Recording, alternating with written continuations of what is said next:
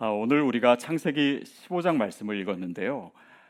오늘 본문 앞부분에 보면 하나님께서 아브라함에게 가나안 땅을 주시겠다라고 하는 약속을 하십니다. 근데 아브라함이요, 그 약속을 듣고 그냥 무대뽀로 믿은 것이 아니라요, 뭔가 좀 더 확실한 것을 하나님께 요구합니다. 뭔가 이렇게 계약서를 써주신다든지, 아니면 담보를 설정해 주시든지, 아니면 뭔가 증거를 주세요. 하나님, 제가 이것을 어떻게 믿을 수 있겠습니까? 이렇게 질문하니까 하나님이 거기에 응해 주세요. 그러면서 하나님께서 아브라함에게 암소와 그리고 암염소와 또 순양과 그리고 산비둘기 그리고 집비둘기를 가져오라고 하십니다. 아브라함은 그것을 가지고 와서 반으로 쪼개서 서로 마주보게 합니다. 이런 그 모양의 그 의식은요, 일종의 계약 의식입니다. 그러니까 고대 근동에서 그렇게 동물을 쪼개서 양쪽에 놓고 그 가운데로 계약의 대상자가 계약을 하는 이제 쌍방이겠죠. 그 가운데로 들어갑니다. 그래서 이제 계약이 성립이 되는 건데, 둘 중에 하나가 그 약속의 의무를 저버리면은 목숨을 내놔야 되는 굉장히 강한 계약의 의식입니다. 그러니까 하나님께서는 아브라함에게 내가 너에게 이 땅을 주겠다라고 하는 그 약속이 그만큼 확실하다라고 하는 것을 보여주고 계신 것이죠.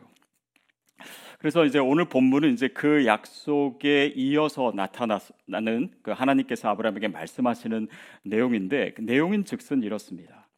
하나님께서 아브라함에게 약속하신 대로 가나안 땅을 주실 거예요. 근데 그 과정에 너의 자손들이 400년 동안 이방 민족을 섬겨야 될 것이다. 거기서 어려움을 당할 것이고 그 나라가 너희를 괴롭힐 것이다 라고 얘기하시고, 너희는 4대 만에 이 땅으로, 가나안 땅으로 돌아오게 될 것이다 라고 말씀하십니다. 그러니까 성경 말씀은요, 하나님의 약속이 성취되는 데 있어서 그 과정 속에 있을 고난과 기다림의 시간을 숨기지 않고 있습니다. 오히려 더 분명하게 얘기하고 있어요. 왜냐하면 약속의 성취도 중요하지만 하나님의 백성에게 있어서는 그것이 성취되는 과정이 더 중요하기 때문입니다. 특별히 이스라엘 백성이 감당해야 되는 그 어려움의 시간을 통해서 하나님의 백성들은 그 약속의 땅을 차지할 사람으로서 준비가 되는 거예요. 보십시오. 애굽 땅에서의 그 오랜 고난의 시간이 없었다면 이스라엘 백성들이 광야 땅으로 나오고자 했을까요? 아니요.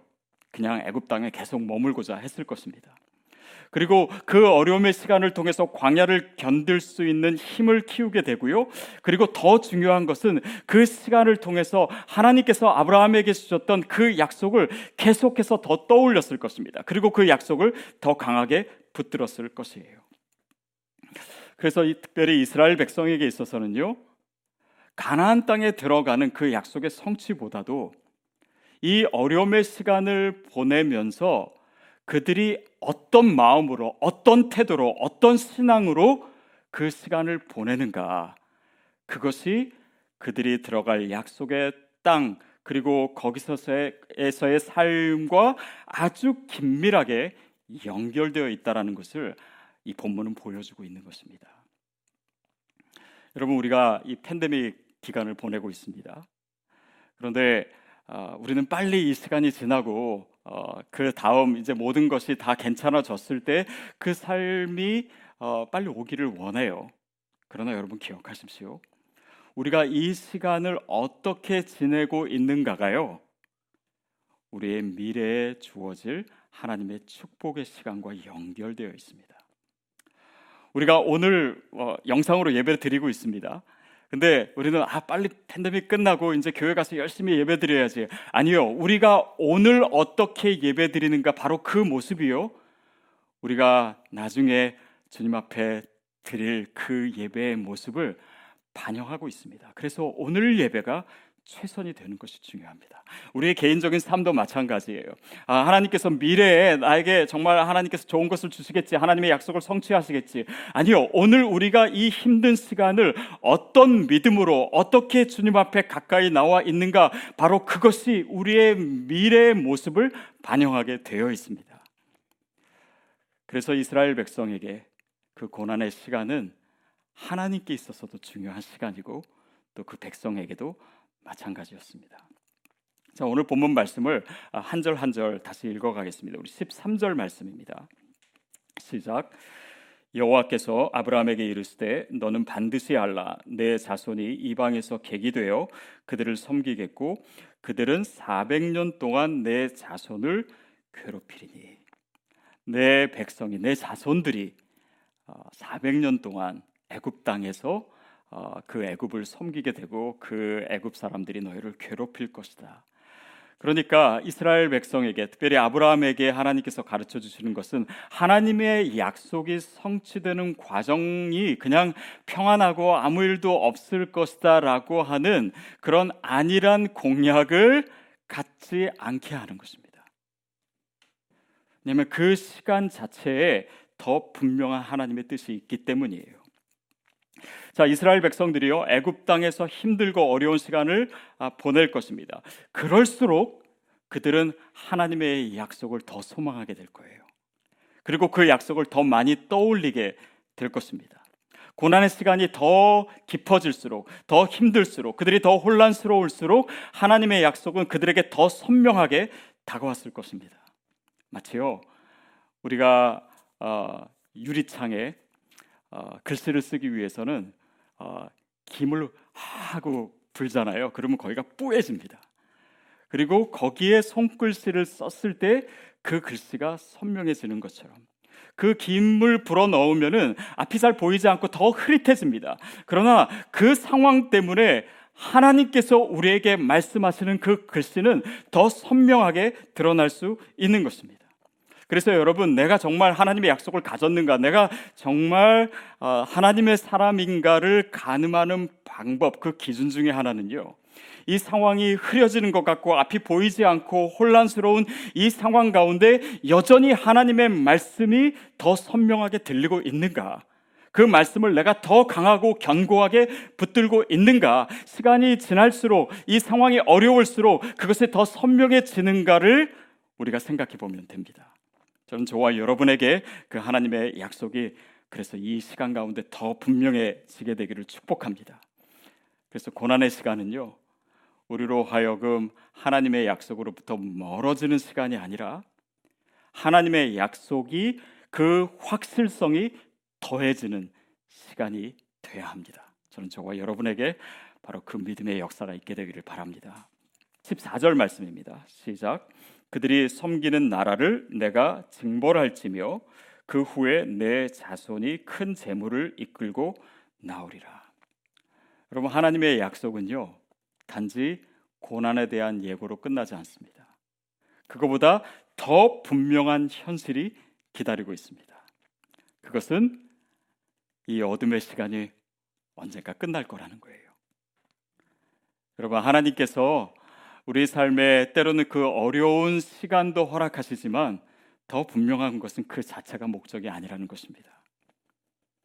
이제 그만하면 됐어 라고 말씀하시는 시간이 분명히 옵니다. 그러면 이 어두움도 분명히 떠나가게 될 것입니다. 우리의 고난의 시간도 언젠간 마무리되게 될 것입니다. 하나님의 역사는 분명히 이루어져요. 근데 뭐라고 말씀하시냐면 그들이 섬기는 나라를 내가 징벌할지며. 여러분, 괴롭히는 사람 있습니까? 하나님께서 혼내주실 거예요. 저는 그렇게 생각합니다. 누군가 저를 괴롭힌다면 뭐 그런 건 없지만 좀 걱정이 돼요. 여러분, 하나님이 저와 여러분의 편에 계십니다. 근데 이것은 단지 그런 의미가 아니에요. 근데 하나님께서 그 뒤에 뭐라고 말씀하셨는데 그 후에 내 자손이 큰 재물을 이끌고 나오리라. 그 고난의 시간이 끝나면 하나님께서 약속하신 더 놀라운 축복의 타이밍이 올 것입니다. 저희 성도님 중에 요즘 한 분을 보면서 제가 참 기쁩니다. 기쁨을 느껴요. 왜냐하면 그분을 제가 꽤 오래전부터 알아왔는데 굉장히 어려운 시간을, 오랜 시간을 견디셨거든요. 근데 그 가운데 주님을 알게 되고 또 정말 치열하게 그 믿음의 싸움을 싸우시면서 하나님의 말씀을 붙들며 살아오신 것을 제가 지켜봤습니다. 근데 최근에 소식을 들었는데 그분이 준비하셨던 그 사업이 정말 하나님의 놀라운 축복을 받기 시작하시는 거예요. 그 과정 가운데 이루어졌던 그 믿음의 모습을 제가 봐왔기에 하나님의 때가 분명히 오르라고 생각했는데 그때가 온 것입니다. 저는 저와 여러분에게도 그 스토리가 분명하게 적용되리라고 믿어요. 그래서 네가 많은 재물을 이끌고 애굽에서 나올 것이다. 여러분, 고난이 이야기의 끝이 아닙니다. 여러분의 이야기는 하나님을 찬송하는 소리로 마무리되게 될 것입니다. 마치 요한계시록이 그 많은 어려움과 압박과 고난 가운데 있었지만 그 마지막이 할렐루야로 끝나듯이 저와 여러분의 인생의 스토리도 하나님께서 그렇게 이끌어 주실 줄 믿습니다. 그리고 15절에 그 약속이 계속돼요. 시작. 너는 장수하다가 평안히 조상에게로 돌아가 장사될 것이요. 아브라함이 복된 노년을 보내게 될 것이다. 이렇게 약속하고 계세요. 자, 근데 이것은 우리가 한번 좀 생각해 볼 필요가 있습니다. 그것은 아브라함의 자손이, 이스라엘 백성이 이제 애굽 땅에 들어가서 400년 동안 정말 엄청난 고생의 시간을 보내게 될 건데, 너는 걱정하지 마라. 너는 평안하게 죽을 것이고 너는 뭐 그렇게 그 어려움이 별로 없을 것이다. 과연 그런 의미일까요? 근데 사실 아브라함의 노년의 삶을 보면요, 뭐 그렇게 다 모든 것이 문제가 없는 그런 것도 아니었습니다. 이방 땅에 살면서 어려움도 많았고, 그리고 가정 안에서의 그 사라와 또 하갈의 갈등, 그리고 이스마엘이 태어나고 그것으로 인해서 어려워지고 이스마엘을 결국 하갈과 같이 내보내야 되고, 또 이삭이 태어나긴 했지만은 그 이삭을 정말 하나님께 바쳐야 되는 그런 엄청난 고뇌의 시간도 갖게 되고, 또 사랑하는 아내 사라를 먼저 떠나 보내야 되는 그런 슬픔도 겪었습니다. 그래서 네가 평안히 조상에게로 돌아갈 것이다 해서 이 평안이라고 하는 것은 단지 아브라함의 어떤 삶의 상태를 얘기하는 것이 아니라요, 그에게 있었던 고난의 시간의 의미와 결과를 얘기하는 것입니다. 여러분, 이것을 우리가 좀 더 깊이 묵상하기 위해서는요, 예레미야 29장에 나와 있는 하나님의 말씀 속에서 그 의미를 더 생각할 수가 있습니다. 예레미야 29장 10절 11절 말씀 같이 읽겠습니다. 시작. 여호와께서 이와 같이 말씀하시니라. 바벨론에서 70년이 차면 내가 너희를 돌보고 나의 선한 말을 너에게 성취하여 너희를 이곳으로 돌아오게 하리라. 여호와의 말씀이니라. 너희를 향한 나의 생각을 내가 아나니 평안이요 재앙이 아니니라. 너에게 미래와 희망을 주는 것이니라. 이스라엘 백성, 유다 백성이 바벨론 땅에 가서 70년 동안 포로 생활을 할 것입니다. 그러나 하나님께서 말씀하시는 것은 이것이 재앙이 아니라, 이 나의 생각과 나의 뜻은 이것이 재앙이 아니라 평안이라고 얘기하세요. 결국 이 말씀을 이스라엘 백성에게, 예레미야에게 지금 하시는 이유는 무엇입니까? 그들이 앞으로 당해야 될 그 어려움의 시간, 그 70년의 시간이, 그 의미가 재앙이 아니라 평안이다. 그것은 단지 어려움의 시간, 재앙의 시간을 보내고 나면 언젠가는 평안할 때가 올 것이다 라고 하는 것이 아니라, 그 이루어질 그 하나님의 평강이 그 재앙의 시간에 스며들어 있어야 된다. 그것이 반영되는 시간이어야 된다. 그 고난의 시간 가운데 하나님의 평강을 누릴 수 있어야 된다. 그것이 하나님의 백성이고, 그 하나님의 백성이 그 시간 가운데 누리는 평안이 곧 그들에게 약속된 축복으로 이어질 것이다. 하나님 그것을 말씀하세요. 그것이 바로 오늘 우리가 보내는 시간 가운데 우리가 발견해야 될 평안입니다. 그것이 의미이기에, 그것의 목적이기에, 그것이 단지 그냥 막연하게 미래에 이루어질 일이 아니라 오늘 내 삶에서 우리가 누려야 될 것이에요. 결국 우리의 고난의 자리는요, 그 평안을 실습하는 터가 되어야 됩니다. 오늘의 상황은 아무리 어려워도 하나님께서 우리에게 주신 약속이 있기 때문에 그것을 더 견고히 붙들고 그 평안과 그 하나님의 영광의 약속을 오늘 누려야 됨을, 그래야 우리가 하나님의 약속에 참여할 수 있는 것의 증거가 되고 그것이 반영되는 삶을 살 수 있다는 것을 주님께서 말씀하십니다. 오늘 저와 여러분의 현실 가운데 그 하나님의 약속을 누리셔야 합니다. 그러면 과연 우리가 그것을 어떻게 누릴 수가 있을까요? 자, 예레미야 29장에 그렇게 재앙이 아니라 평안이라고 말씀하시면서 그 방법에 대해서도 그 뒤에 얘기하고 계신데요, 12절 13절 말씀입니다. 시작. 너희가 내게 부르짖으며 내게 와서 기도하면 내가 너희들의 기도를 들을 것이요, 너희가 온 마음으로 나를 구하면 나를 찾을 것이요, 나를 만나리라. 너희가 포로기에 들어가게 될 것이지만, 너에게 어려움이 있을 것이지만, 기도하는 것, 부르짖는 것, 그것을 결코 내려놓지 말고 너는 내게 부르짖고 내게 와서 기도하면 내가 너의 기도를 들을 것이다. 그리고 내가 너희를 만날 것이다. 포로기에 들어갈지라도 나를 찾으라. 주님은 그렇게 이스라엘 백성에게 말씀하십니다. 사랑하는 여러분, 타이어가 펑크 났다고 해서요, 믿음의 여정을 중단하지 마십시오. 우리에게 힘든 일이 있었다고, 지금 일자리를 잃었다고, 여러분의 가정에 어려움이 있다고, 내가 이혼했다고, 사랑하는 사람을 떠나보냈다고, 내 삶에 그런 내가 앞을 내다볼 수 없는 그런 어려운 상황에 있다고 기도하는 것을 포기하지 마십시오. 여러분, 이럴수록 말씀을 더 많이 보세요. 그 하나님의 약속의 음성을 들으십시오. 그 약속을 붙드십시오. 더 부르짖으십시오. 그러면 하나님께서 약속하십니다. 내가 너희를 만나리라. 너희가 나를 찾으면, 너희가 부르짖으면 내가 너희를 만나리라. 여러분, 그 하나님과의 만남이야말로 이 모든 상황의 키가 됩니다. 하나님의 약속이 나의 삶에 반드시 이루어질 것인가? 그것을 우리가 어떻게 할 수 있는가? 바로 내가 하나님의 약속을 그 시간을 통해서 듣는 것이 하나님을 만나는 것입니다.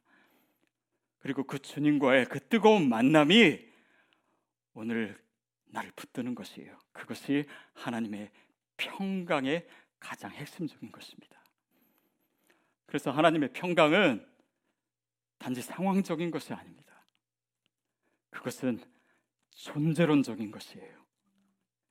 내가 누가 되어가는가, 내가 누구를 만났는가, 바로 그거에 대한 해답입니다. 그래서 그 안에 내게 주어진 이 평강은요, 상황에 따라서 흔들리는 것이 아닙니다. 여러분, 하나님은요, 그 약속하신 하나님은 나의 미래를 지금 보고 계세요. 단지 우리가 3차원적인 존재이기 때문에 하나님께서 내 삶에 약속하신 것이 아직 이루어지지 않은 것이지요, 그 실체는요, 하나님의 시선에 있어서는 이미 이루어진 것입니다. 그것이 우리의 삶의 진실이에요. 단지 우리가 제약되어 있는, 우리의 감각적으로 제약되어 있는 존재이기 때문에 우리는 현실에서 다 모든 것을 보지 못하고 그것이 정말 이루어질 것인가 안 이루어질 것인가 우리의 눈과 우리의 어떤 그런 감각이 느끼지 못할 뿐이지, 실체는 이미 하나님의 약속 가운데 주어진 것입니다. 우리가 기도할 때, 우리가 하나님을 만날 때, 우리의 한계를 넘어선 그 하나님의 차원에, 그 영적인 차원에 우리가 들어갈 수 있게 되는 것이에요. 거기에 기도의 비밀이 있습니다. 거기에 하나님의 축복이, 그 만남 가운데 예비된 축복이 있습니다. 저와 여러분이 바로 그 자리로 가게 되기를 바랍니다. 17절, 18절 말씀입니다. 시작. 해가 져서 어두울 때에 연기 나는 화로가 보이며 타는 횃불이 쪼갠 고기 사이로 지나더라. 그날에 여호와께서 아브라함과 더불어 언약을 세워 이르시되, 내가 이 땅을 애굽 강에서부터 그 큰 강 유브라데까지 내 자손에게 주노니. 자, 아까 그 동물을 쪼개서 이렇게 하는 그 계약 의식에 대해서 설명해 드렸잖아요. 근데 그것을 좀 더 정확하게 말씀드리면, 그 동물을 쪼개놓고 그 사이에 계약의 대상자가 2명, 그러니까 쌍방이 같이 걸어가게 되어 있습니다. 근데 지금 우리가 방금 읽은 본문에는요, 당연히 포함되어야 될 계약의 대상자인 아브라함이 그 사이를 가는 것이 아니라 하나님의 횃불만이 그 사이를 지나고 있어요. 여러분, 이것이 어떤 의미일까요? 이것은 하나님이 아브라함에게 맺으시는 일방적인 계약임을 얘기하고 있는 것입니다. 다시 말하면 이것은 아브라함이 그 계약의 의무 조건을 지키느냐 안 지키는가에 상관없이, 그러니까 이 계약에 대한 변수를, 모든 것을 없애고 하나님께서 내가 반드시 이 약속을 지킬 것이다 라고 하는 것을, 이것을 통해서 확증해 보여주시는 것입니다. 만약에요, 이 계약이요, 국가 간에 이루어지면요, 보통은 이렇게 종속해야 되는, 그러니까 조공을 바쳐야 되는 그 국가의 통치자만이 들어가게 되어 있습니다. 그러니까 그 계약의 의미를 생각했을 때는 당연히 아브라함이 들어가야 되는데 들어가지 않는다라고 하는 것은 하나님께서 홀로 그 약속에 대한 모든 책임을 지신다라고 하시는 거예요. 여러분, 여기에 굉장히 중요한 신비가 있습니다. 이것은요, 구약의 관점으로는 해결되지 않는 것이에요. 왜냐하면 하나님은 이스라엘 백성과 계약하실 때 나는 너의 하나님이 되고 너는 나의 거룩한 백성이 될 때 이 율법을 지켜야 되는 그들의 계약 조건을 늘 얘기하시거든요. 그런데 여기서 보여주시는 것은 그 구약의 관점과도 달라요. 다시 말하면 이것은 신약의 그 복음 가운데 나타난 예수 그리스도의 십자가를 대입해야지만 해석될 수 있는 것이에요. 자, 이것을 보여주는 것이요, 히브리서 8장 6절 말씀입니다. 우리 같이 읽겠습니다. 그러나 이제 그는 더 아름다운 직분을 얻으셨으니 그는 더 좋은 약속으로 세우신 더 좋은 언약의 중보자시니라. 예수 그리스도를 얘기하시면서 더 좋은 언약의 중보자, 더 나은 언약의 중보자, 더 완벽한 언약의 중보자, 더 확실한 언약의 중보자가 바로 예수 그리스도이심을 얘기하는 것입니다. 그분은 동물이 아닌, 동물의 몸을 쪼개는 것이 아닌 자신의 몸을 쪼개서 계약을 중보하고 계신 것이에요. 그리고 우리와 같이 그 가운데로 들어가시는 것이 아니라 그 모든 것을 홀로 지고 그 계약을 이루시는 모습으로 우리에게 나타나셨습니다. 그게 십자가예요. 완벽한 계약입니다. 너무나 확실한 계약이에요. 이것이 바로 그리스도의 십자가를 얘기하는 것입니다. 다시 말하면 하나님이 우리를 향해서 가지시는 그 계약의 확실함이 더 이상 확실할 수 없도록 예수 그리스도께서 그의 십자가를 통해서 우리에게 보여주셨습니다. 그 계약이 무엇입니까? 나는 너를 결코 떠나지 않을 것이다. 나는 어떤 상황에도 불구하고 나는 너를 사랑한다. 네가 어떤 죄악 가운데 있을지라도 나는 너를 구원할 거야. 네가 어떤 절망 가운데 있을지라도 나는 너에게 한 이 약속을 지킬 거야. 여러분, 그 약속이 오늘 우리가 믿고 있는 이 복음 가운데 이미 주어진 줄 믿습니다. 우리가 복음을 믿었기 때문에 그냥 내가 죽은 다음에 영원한 나라에 참여할 것이라는, 거기서 끝나는 것이 아니라 하나님이 우리에게 주신 그 영광과 승리의 확실한 약속이 그 복음 가운데 이미 포함되어 있는 것입니다. 그래서 우리는 그 복음을 믿는 이상 우리가 더 이상의 것을 할 필요가 없어요. 우리가 주님께 기도하고 말씀을 읽는 것은 그 계약 조건이 아니라 주님을 만나게 된 바로 그 전제 안에서 이루어지는 것일 뿐입니다. 복음은요, 우리의 감정에 호소하는 것이 아닙니다. 복음은 오늘 저와 여러분의 삶의 현실 가운데 역사하는 것입니다. 그래서 복음은 역사적인 것이에요. 복음은 어떤 상황 가운데 우리가 있든지, 어떤 상처가 우리를 괴롭히든지, 어떤 어려움 가운데 우리가 처해 있든지와 상관없이 우리가 그 복음 가운데 있음으로, 주님을 믿음으로 변화를 만들어내게 되어 있습니다. 하나님의 역사는 이미 시작됐어요. 하나님의 약속의 성취는 이미 분명히 우리 삶에 이루어질 것입니다. 왜냐하면 그 복음 가운데 나타난 그 십자가와 부활, 바로 그 부활의 승리와 영광이 오늘의 우리의 이 십자가 안에 이미 들어와 있는 것입니다. 그러니까 우리의 삶에 있는 이 어려움의 현실이 우리의 실존인 것처럼 하나님의 승리와 하나님의 영광, 그 부활도 우리 삶에 더 분명할 수 없는 이미 실존이 된 하나님의 약속인 줄로 믿습니다. 사랑하는 여러분, 하나님의 약속의 성취가 이루어지는 과정은 험난할 수 있습니다. 어려움이 있을 수 있습니다. 어쩌면 오래 기다려야 될 수도 있습니다. 그러나 오늘 우리의 삶 속에 하나님의 약속, 그분의 승리, 그분의 영광을 담으십시오. 왜냐하면 예수 그리스도가 그 십자가로 인해서 이미 그것을 확증하셨기 때문입니다. 그래서 여러분, 오늘 우리의 현실 속에서 기죽지 마십시오. 의기양양하셔야 됩니다. 우리의 삶이 더 생동감 있어야 됩니다. 우리의 눈은 더 빛나야 됩니다. 우리의 어깨를 피셔야 됩니다. 그리고 더 담대하게 오늘 우리의 삶 속에서 하나님의 약속을 성취해 가시는 우리 모두가 되기를 주님의 이름으로 축복합니다.